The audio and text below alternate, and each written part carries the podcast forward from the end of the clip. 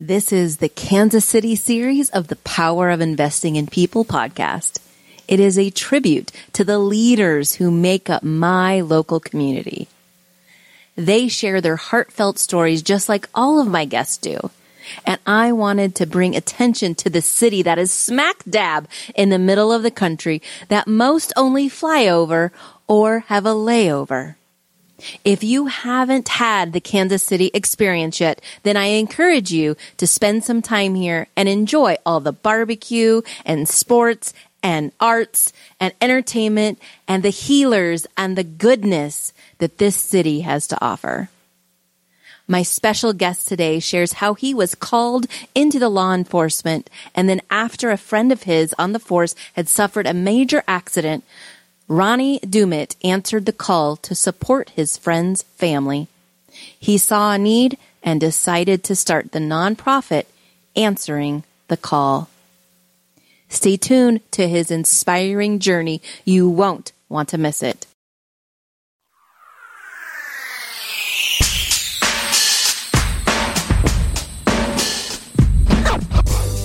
Hello, you are listening to The Power of Investing in People with Shay Sparks. I had the honor of being on the show with Shay, and wow, how authentic she is, and how much I know that she wants to keep hope alive in the community. So, thank you all for joining. And everyone here today, I am offering a special to all active duty or retired military to my all access on demand training where we learn how to dream, believe, and achieve our best life. Please visit at timlanefitness.com and I'll see you all soon. Enjoy the show.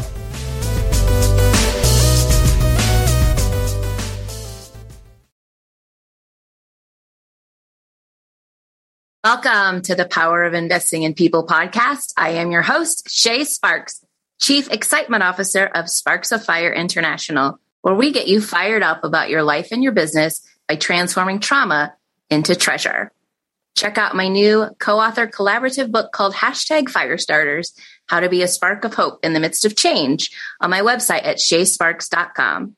And I invite you to connect with me with all the social media links that are there, Facebook, YouTube, LinkedIn, and even Instagram. And today, our guest is the incredible Ronnie Doumitt. Welcome to the show, Ronnie. Hey, thank you for having me. I'm excited. And we met, gosh, just a, a, a few weeks ago when our, our mutual friend, Rob Sanderson of Swell, really introduced us at your, your fundraising event. He did. Yes. Rob's a great guy. I was pleased with the turnout of the event and it was such an honor to meet you that evening. Thank you for being there. Yeah, I'm I'm so glad. I'm so glad to be part of Swell's what Rob is doing over at Swell. And I'm was so great to meet you and see what you were hear what you were doing and your story. And I knew that you had to be on the on the show. So thank you for your oh, time. Yeah, exactly. They got a great mission. I love what they're doing. And you both are first responders. So this is just goes along with the heroes that I am in collaboration with. So this is perfect. Yeah, I love it.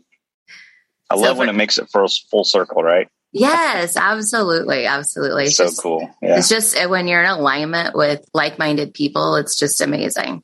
So, for those of you who don't know, Ronnie Doumitt is the founder and current president of Answering the Call, ATC, a Kansas City metro area first responder nonprofit that financially aids our metro police, fire, and EMT paramedics and their families when that first responder suffers an injury or illness.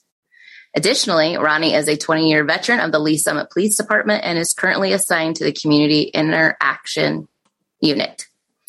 He started ATC in 2015 after a friend and colleague who was a detective had suffered a severe illness. He learned that his family, this detective's family, was start, starting to struggle financially. And that's when Ronnie answered the call so you can find out more on his website at atc911.org. So, Ronnie, I just, gosh, I can't wait to hear the story about how all this started. But first, I always like to start in with the first question of what does investing in people mean to you?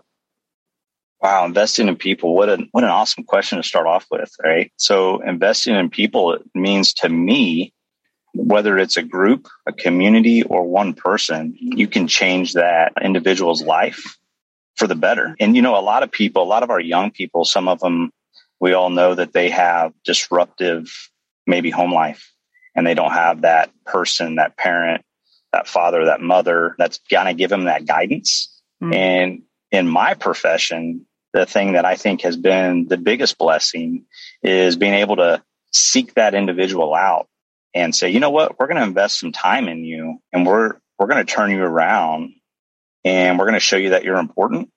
And then we're going to send you back out into the community and allow you to do great things. And I've been blessed probably five different times when I was in investigations for 13 years to sit in that interview room with that individual, that young, I won't say adolescent because we, you know, we dealt with the adults, but 19, 20 year old that just didn't have guidance. And they were looking for someone just to kind of step in and say, you're worth it. And I would stand up and walk out of the interview room and walk into my sergeant's office and say, Hey, I've got one. And he's like, Oh, this is going to take some time, isn't it? And I say, it is because I want to invest in this person.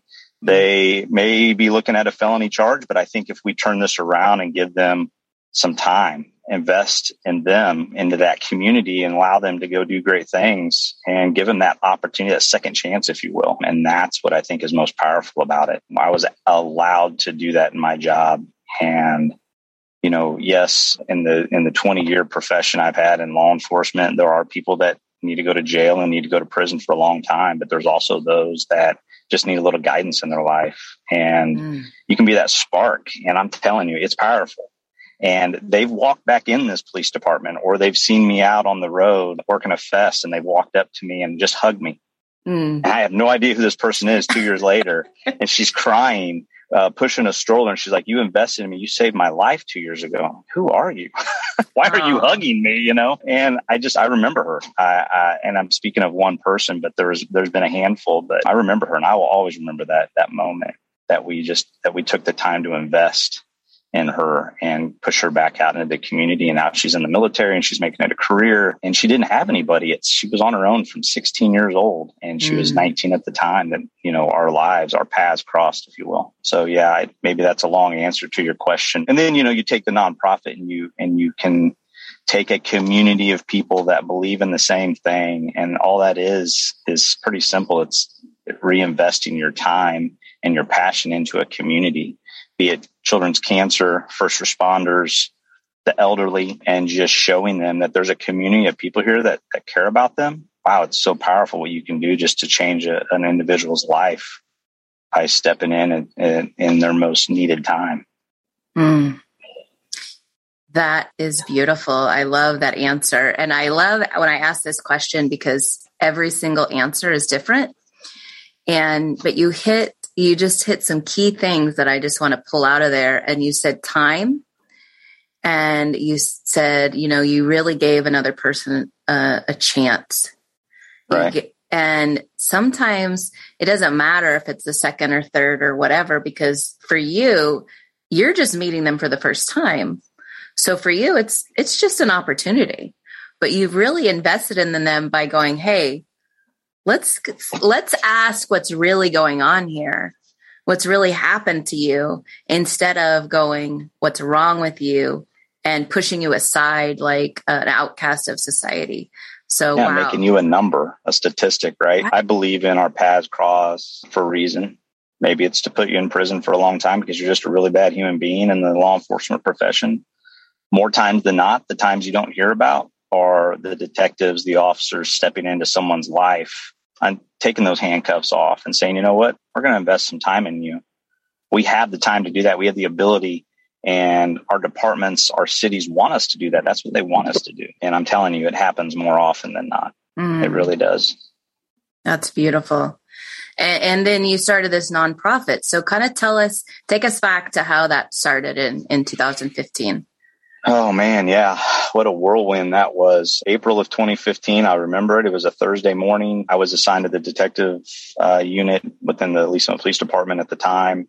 A friend and colleague of mine was rushed via ambulance from one hospital to another, and which is never a good, never a good mm-hmm. sign. We learned about it here at the department early in the morning on Thursday in April, and automatically jumped in my car and just ran down to the hospital on the plaza at St. Luke's. Come to find out, my friend, colleague at the time, Josh Ward, was was deathly ill. We did not know it. He didn't know it. He just knew he had a lot of pain. That turned into a four month process of him fighting for his life in the hospital.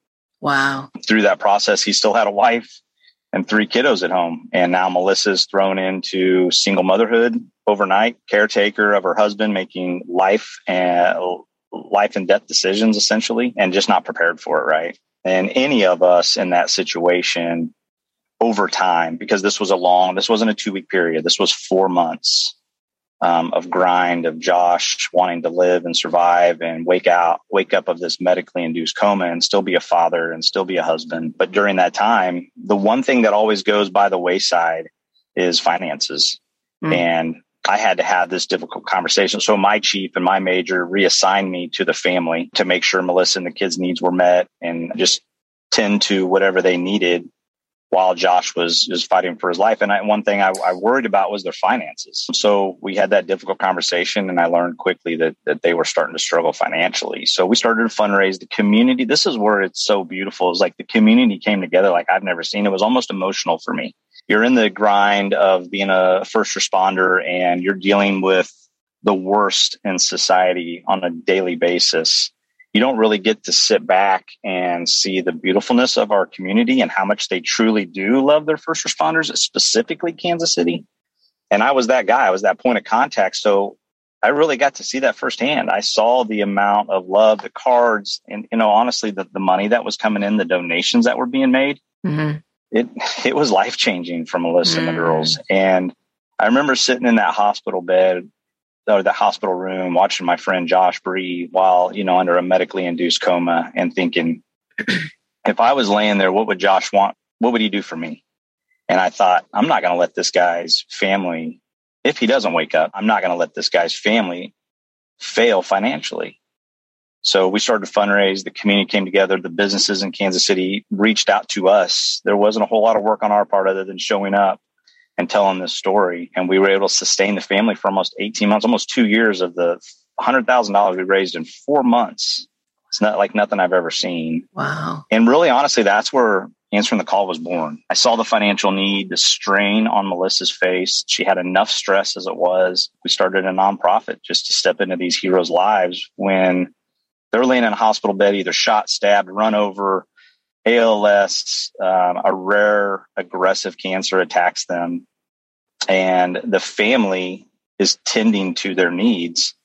The first thing that goes by the wayside is, you know, is, is finances. Mm-hmm. And, and you have enough stress as it is in a first responder family. And then you take finances and throw it in there, man, it can really destroy the family as a whole. So we step in within 24 to 48 hours of the injury or illness and we deposit, hand over a substantial check to the family to just lend financial aid and relieve that financial burden so they can just focus on getting back to work. That's what they want to do. First responders want to be out there working. It's their drive, it's their passion, it's what has led them to this profession. A lot of them will tell you, I don't really know why. I just I felt led. Mm. Um, and and laying there in either in their home or in a hospital bed is not where they want to be. Right. Um, they want to be out there giving back and take, taking care of, of their community. Mm. Well, your story, thank you for sharing your story. It brings tears to my eyes, that's for sure. and um, it is absolutely beautiful how you can, when you come together, what the difference that you can make. Like you said, just a short amount of time, four months, and you raised $100,000. That's amazing. And yeah, and, you know, I learned through, I'm sorry, go ahead. No, go ahead. I just learned through the years that I've done this, when we have somebody injured and it becomes a story that people hear about, they always call and they're like, how can we help? And the community does that. And quite honestly, in the first responder community, other than taking care of yard work and stuff like that, it's, it's finances. We learned that quickly. I learned that quickly. It was finances. And so this is a way that the community, our nonprofit is a way the community can step in mm. And and lend that financial aid and assistance. And you know, they don't ask a lot of questions or ask for feedback. Hey, how are they doing? They just they know that their five dollars or five thousand dollar donation is going somewhere and it's helping. That's all they ask for. They they want to give back to those that serve and protect them and give give of themselves. Well, I just want to kind of take I, I kind of go back into your story because you said that you were reassigned from the job that you did have in the law enforcement office to now taking care of this fellow officer's family. Right. In the business world, that wouldn't happen. yeah. right. You wouldn't be all of a sudden a manager or a CFO, financial officer of a company. And because someone in the company has been hurt, they don't stop being a financial officer to go take care of the family of the person who's been hurt. Sure. And it wasn't on the job either. Right? It's not like well, like not that we could prove. Yeah. Yeah the, the, surgeons, the doctors and nurses, they wanted to try to show, but yeah, we, we couldn't prove that it was on the job. That in itself, just, just having the, your, your supervisor, just having the fore, foresight to really go, Hey, we need to take care of our own people. And, you know, he did that. He invested as well. So you can tell that as a whole, your whole unit really invests in other people and in themselves. So uh, that's a beautiful thing as well. Yeah, it's definitely a family dynamic in the law enforcement, firefighter, paramedic world. It's take care of your own. That's exactly what that's exactly what we did here. Mm, beautiful, beautiful. So, have you ever been in that situation where you have been hurt or had an illness and somebody needed to take care of of what you or your family? Knock on wood, no. Um, but you know what I did is I, I knew Josh well enough, and we talked enough as friends that we were both invested in our families. And I knew that if the roles were reversed, if I was laying there in that hospital bed, I knew exactly what Josh would do for me. Sorry. Okay. That's why I did exactly what I felt like he would do for me, for my family. It was a tough time. Um, sitting there with Melissa and watching Josh and not knowing if he was going to wake up. We were literally planning a funeral because we were told that he probably wasn't going to survive it. Wow. But let me tell you something. Our chaplain at the time, Dave Moore, would come down there every day with us and we would stand around Josh's bed and nurses and doctors and police officers would run in when they saw Dave Moore walk in the room because they knew we were going to circle Josh's bed and all gather hands and pray over him. And let me tell you, I watched a true miracle happen. I really did. Yeah, it was pretty awesome. okay, Ronnie, with the tears, really? it's true, man. It's a story that needs to be told wow, because it's, it's, a beautiful, so beautiful, one. It really is. Uh, I'm telling you, there were people in that room that I knew didn't necessarily know if they believed or not. But after Josh waking up and walking out of that hospital, four months later, there be there there were some believers. I, just it was a miracle. It was truly a miracle. So, well, how does yeah. it how does it feel to know that you are now surrounded by people who would do the same thing for you to take care of you? gives me comfort. You know, I'm a huge family guy. Family first, God, family, and then the job, the community, how I put things into into a number, if you will it gives me comfort. I think it gives a lot of men and women in this profession comfort because we are family driven and not just at home, but in our, in our profession. It's all about family. I mean, you literally go out and risk your life knowing that if you're going on this hot call, that the man or the woman to the right or left of you, they'll still step in front of you and take that bullet. Right. So to be able to have that trust in someone, there has to be a family environment at in, in the workplace. So to know that there are men and women out there that will step in and tend to my needs, God or my family's needs, God forbid that I'm not able to, it's it's almost a huge relief. It allows you to go out and just continue to push into that community and do your job every day without worry if if they're going to be taken care of. And that's what I tell my brothers and sisters that are in this first responder world. I'm like, look, that's what we're here for. Know that if something, God forbid, happens to you, answering the call is going to step in and we're going to tend to your family's needs. I promise you that. And we've lost some recipients. We have, but we still keep in touch with their families and we still tend to their needs. And mm. I promise them that. knowing that that conversation that I'm having with them may be the last one that anyone's ever going to have. I've had that conversation with them almost like what we're having right now in a car sitting in a parking lot. But I've told them that because I want them to know that they know they're going to die. I know they're going to die, but I want them to know that answering the call is going to be here to take care of their family. As long as I'm the president of this foundation, mm. we will, we will always continue to step in and take care of their family. So I think it's almost a relief, right? Mm. It's almost a relief to them that in their passing, they know that their family is going to be taken care of. So mm. it, it just brings me, brings me relief, I guess. Well, and you know, you mentioned answering the call. How did you come up with that name? I didn't. I I called my board members. So I'm a cop, right? And I know nothing about the first responder world back in 2015, right? So my best friend, a lifelong friend of mine who is a CPA in Blue Springs, Missouri, he's the one through his firm, they submitted all the paperwork for our nonprofit. Then he calls me up. He's like, Hey, we're approved. Now you need a name and you need a board.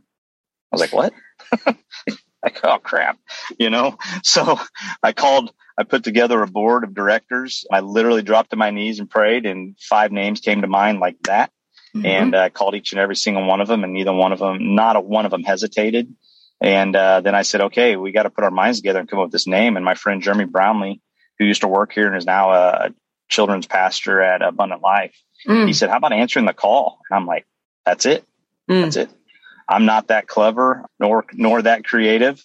You got to surround yourself with people that are better than you, right? And I, oh man, I do that every day. I, I'm surrounded by my wife who's better than me every day. That keeps me um, going and humble. But yeah, I surround myself with the board members are are what keep me going and the backbone to this. But yeah, Jay Brownlee, he he came up with that, and I just thought it was so fitting. It was so fitting because this is truly what our first responders do every day, day in and day out there's no time off. There's no close sign, right? They answer the call regardless of who you are or what they're walking into. I call it the storm that they go to every single day. Um, they walk into that storm every day knowing that uh, that could be your last one. And it's happened, right? We all we know that too well around this community. It's happened. They do it. So answering the call was just it was perfect. Mm, it is perfect, and I'm just listening to your story and this to have the more details at the second time. I'm so glad that you answered the call hmm. because you have really just been such a an impact in this community but that it's you've created a ripple effect as well because then those people it Im- improves their lives. So then they go out and improve other lives. So thank you for doing what you've yeah, done. Of course of course been a blessing. I truly mean that. It has been a blessing. It's it's difficult at times. I think anybody that starts a nonprofit, they see a need in our community, and sometimes it's personal. I'd, I'd say probably most of the time it's personal to them. Child child cancer, elderly assistance, whatever it may be. First responder, they see a need, and there's just that those special people that get touched, and then they just turn around to give back. And I'm so honored to be surrounded by a majority of those folks.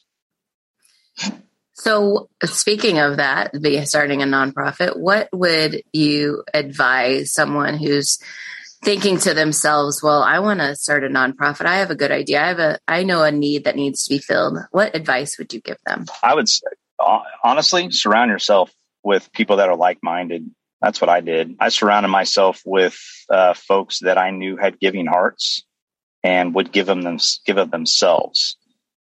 We all know far too well that there are folks that that get into the nonprofit world with the wrong intentions. If you listen to your heart, which I do on a daily basis, at least I try, you'll surround yourself with the right people. And with that three or eight person small community, you can do great things. But I think just surrounding yourself with the best that the community has and that they're like minded in that they'll invest their time.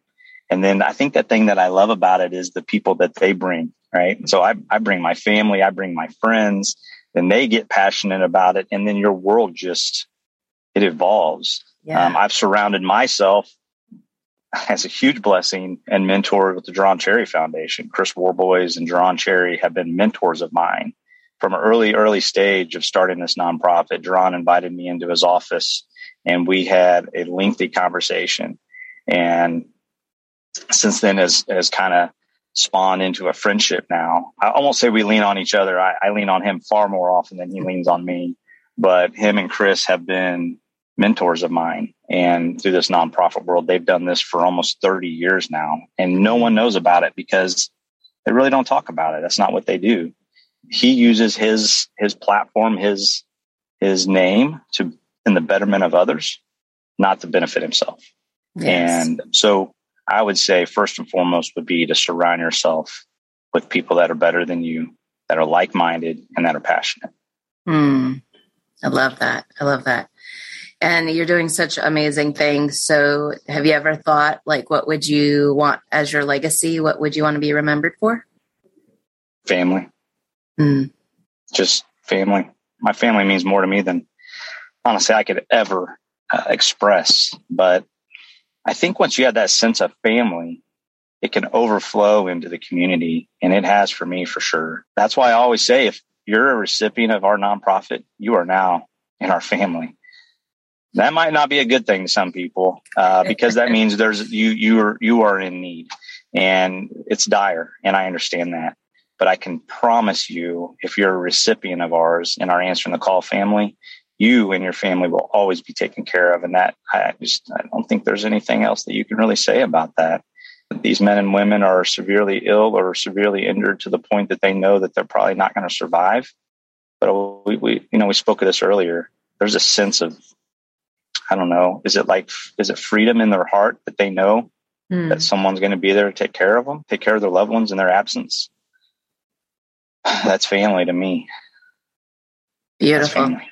And, and you're yeah. doing it before you, you're doing it while you're living. That's the beautiful part. Right. You're doing it already. Yeah, we're getting ready to wrap up. So, just a couple more questions. I know that we talked about your website, but do you have other, you know, are you on Facebook, LinkedIn, all of the things for your, your LinkedIn? I'm I'm I'm getting there. Okay. I've been chastised and yelled at by enough people in this community that I guess I need a LinkedIn. Yeah, so we have a Facebook page. Obviously, I have an Instagram. They're all just answering the call. ATC. I think our ATC 911 is our Instagram handle, if that's what they call it nowadays. So I'm learning these things as I go. So yeah, atc911.org. You can make donations through there through our PO box. I have a PO box because a lot of people just want to mail checks and or money, cash, believe it or not. So that's PO Box 6763, Lee's Summit, Missouri 64064. I get a lot of phenomenal donations through that PO box, and 100% of that donation goes to us. So a lot of the Venmos and the other platforms that you can make donations on that are obviously a, lot more easier, but they do take a percentage. So mm-hmm literally mailing a check or go walking into the police credit unions, public safety credit union. I think there's six different branches around Kansas City. You can walk in and just make a, a straight donation and the answering the call. Yeah. Awesome. And if you're not in the Kansas City area and someone is listening to this and they're curious if their own metro law enforcement agency has something like this, where would you suggest that they look? I would have them reach out to like their FOP local FOP. We have a FOP 50 here in Kansas City. Uh, what so the, the, fraternal, I'm okay. sorry. Uh, yeah, yeah, yeah. uh, I'm, I'm, with you. Fraternal Order of Police. So it's almost, it's, it's our union. We pay dues Got into it. it. They do a lot of great work in the community as well. Kansas City has their own FOP. Independence has their FOP. And then Eastern Jackson County has FOP 50. They are in the community as well. They're in the first responder community and they would probably have, or the local police department, but they would probably have the information to a, a, local nonprofit. Now, I'll be honest with you, I don't think a whole lot of people are doing what we do. There's a lot of amazing nonprofit out there for first responders, but a lot of them that I'm aware of are line of duty death. No one's doing anything like we're doing. And that's why we had to start this because a lot of our first responders were becoming terminally ill or have a severe injury that they're off work for months at a time weeks, if not months at a time, and their their paychecks are drastically different. If they're on long term disability, that's forty percent cut um, in their paycheck that they're used to getting, and so that's why we step in and make up that void. So I don't know if really anyone's doing what we're doing right now. I'm hoping that more people jump on board and do this in their own communities. I would reach out to the local police departments, fire lodges, fire departments, and ask if there's a local nonprofit that they support. So if someone is listening in, let's just say the San Diego area, and they want to maybe create something like this because they found out they don't have anything that's what you're doing, can they connect with you to um, get some support advice? Yeah, absolutely. Actually, Independence Police Department did the same thing. They reached out to me. They have their own now. It's a year old, I believe, or maybe just a little less. They have their own internal. It's ran by civilians, and they, I believe, they do have some law enforcement that are on their board but they have their own internal, almost like answering the call, if you will, nonprofit. And they step in and, and start to financially assist their own officers in their financial time of need. So yeah, absolutely. They can reach out to me. They can email me, answering the call 911 at gmail.com is our email. And I can respond. I'll call them. I'll give them any type of advice I can. I think if you have that drive and that passion already, all you really need to do is find a good CPA or a good tax firm that can submit the paperwork because it's pretty lengthy. It's like 24 page document to the IRS and then just surround yourself with a good board of uh, directors and start fundraising. That's what we do. Mm, I love it. Well, thank you. Thank you for being a resource. I yeah. Oh, that's, that's what I love about it is I'll have departments just call me as a resource. It may not be for financial aid but we've made so many friends and so many partners in this community that gosh it's it's it's limitless really what we can do now. And it's literally a phone call. I've had so many businesses reach out just wanting to help and using us as kind of their guide. Um, if we vet them then they'll step in and help them. It's it's pretty awesome. Mm. kansas city community is the best community in the world. I'm not i'm not just saying that. They're the most giving people and we're not a we're not a what a New York 14 million people. They're the most giving. They got the biggest hearts. It's that Midwestern that I love. Well, and that's why this is your part of the Kansas City series on my podcast. So thank you hmm. for being a part awesome. of it. Thank you for I being here. It. Yeah, thank you so much for having me. This was this has been fun. That's first podcast ever. So yay! Well, you did yeah. amazing. You did amazing. so yeah, you're easy. Well, that's what I've been told. um, so I have to leave with this question of what phrase, scripture, or mantra are you um, is motivating you right now? I love the the phrase or scripture of "send me," and I don't, I can't quote it exactly, but when you're walking into that fire and God asks, "Who shall I send?" and you raise your hand, you say, "Send me." Mm. I don't think there's anything more powerful. Our 13 Marines that passed, I think they live by that motto. Yeah. Uh, well, just a few weeks ago, they say, send me. They knew they were going into a fire, right? Yeah. And that's why I say they're walking into a storm. Our military, our first responders are walking into a storm every day and they raise their hand and they, they say, mm-hmm. send me God. And I don't, I just don't think there's anything that you can, that you can give more of yourself. It's the selfless act of service that I love and it's in all our hearts. It really is. Beautiful. Beautiful. Well, thank you so much for being here today. Hey, thanks for having me, Shay. It's been a pleasure. And thank you for listening to the power of investing in people. If you enjoyed this podcast, because I know you did, I mean, you probably had to grab Kleenex and dot your I's because there was foreign substance coming out of them, you know, all the things. and uh, we invite you to go over to Apple Podcasts and give us a five star review. Until next time, let's get fired up.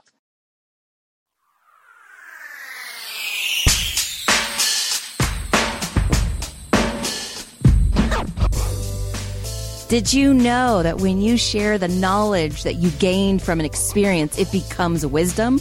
There is power in sharing your voice of wisdom inside a book to leave a legacy for generations to learn from your experience. And then add collaborating with other leaders, your legacy makes an even bigger impact like co author Joe Bogdan, who shares in his chapter how being better has no finish line. He said his experience in the hashtag Firestarters book project has been nothing short of amazing. From him being a first time author, he loved our supportive approach and we earned his trust immediately. If you're curious about joining the next collection of Firestarters co authors, then join the movement today at firestartersbookproject.com.